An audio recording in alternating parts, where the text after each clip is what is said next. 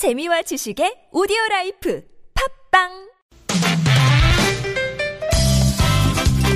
빡빡한 일상의 단비처럼 여러분의 무뎌진 감동 세포를 깨우는 시간 좋은 사람 좋은 뉴스입니다.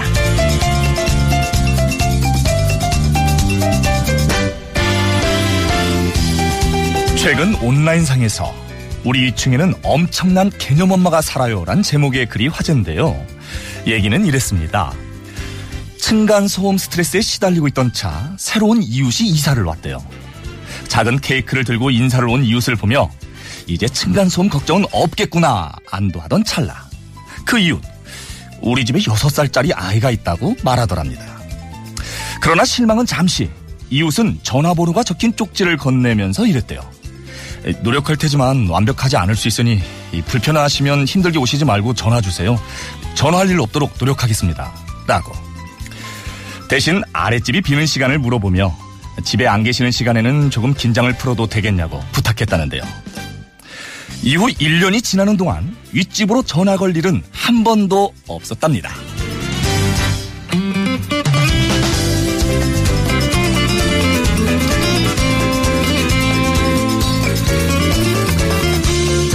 유령처럼 지내는 우리에게 관심을 가져주니 고맙네.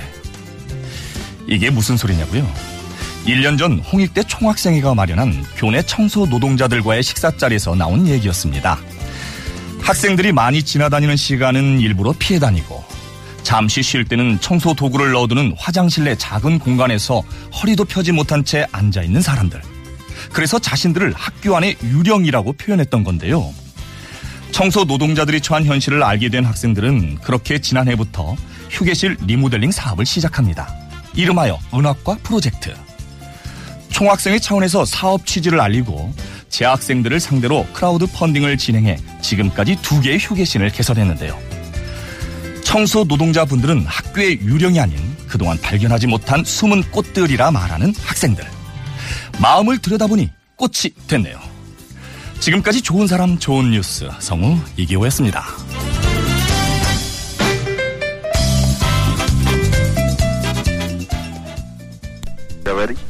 Yeah, we're ready. Dig this.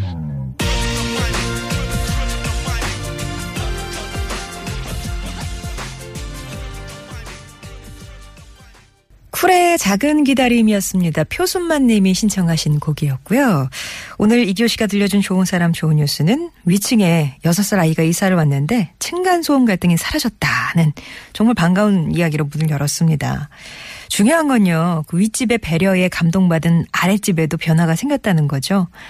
낮에 집에 없는 시간을 알려줬지만 어쩌다가 그 시간에 집에 일찍 들어오게 되면 윗집이 알지 못하도록 아주 조심하게 되더라는 거죠.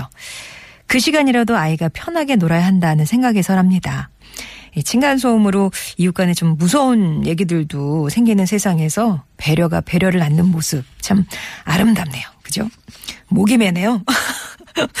자, 그리고 청소 노동자들의 휴게실을 직접 고쳐준 학생들 이야기. 홍익대 총학생회와 헤비타트 동아리 또 자원봉사자 학생들이 꾸린 은하과 프로젝트인데요. 여기에 숨을 은자를 쓴 건 보이진 않지만 묵묵하게 자신의 꽃을 피워내는 노동자들을 뜻하는 거라고 합니다. 홍익대에는 130여 명의 청소 노동자가 있고요. 현재 각 건물에는 이들의 휴게실이 마련되어 있긴 한데 어떤 휴게실은 허리 한번 펴고 일어나는 게 힘들 정도라고 이제 열악한 상황이죠. 그래서 이 프로젝트를 휴게실 리모델링부터 시작하게 됐다고 합니다.